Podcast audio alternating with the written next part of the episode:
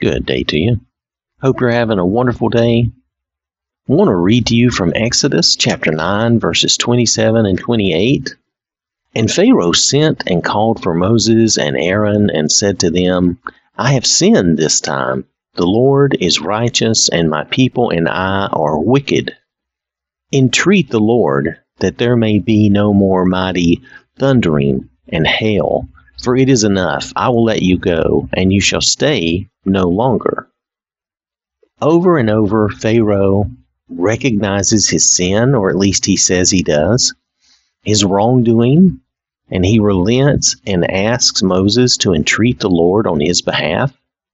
Yet every time after he gets his relief, he does the same thing. Look here um, a few verses down, Exodus chapter 9, verses 33 through 35. So Moses went out of the city from Pharaoh and spread out his hands to the Lord. Then the thunder and the hail ceased, and the rain was not poured on the earth. And when Pharaoh saw that the rain, the hail, and the thunder had ceased, he sinned yet more, and he hardened his heart he and his servants. So the heart of Pharaoh was hard, neither would he let the children of Israel go, as the Lord had spoken by Moses. Plainly stated in verse 34, he sinned yet more. He was dishonest and hardened his heart.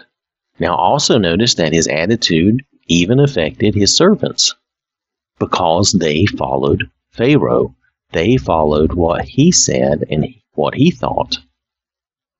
After all the plagues and curses that he really brought upon his people, they still followed him.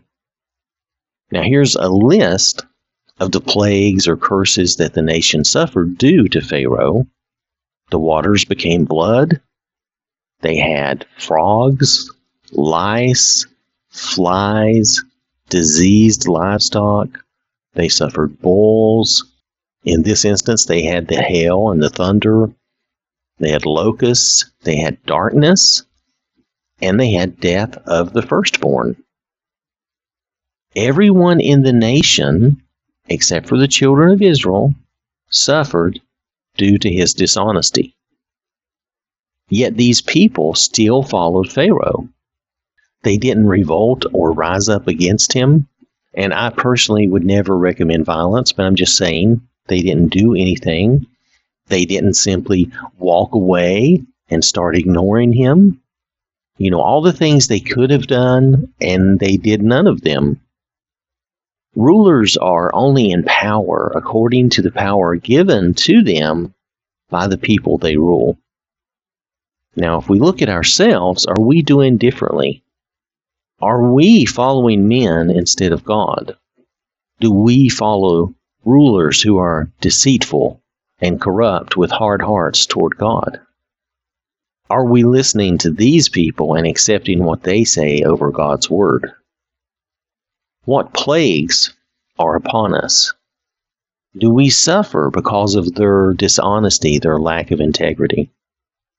Now, this is actually not about politics. But this is about who are we serving? Who are we listening to? Whose attitude are we following? This is really about whose we are. Who do we follow? So I want to thank you for listening. Hope you have a wonderful day. May God bless you and keep you safe.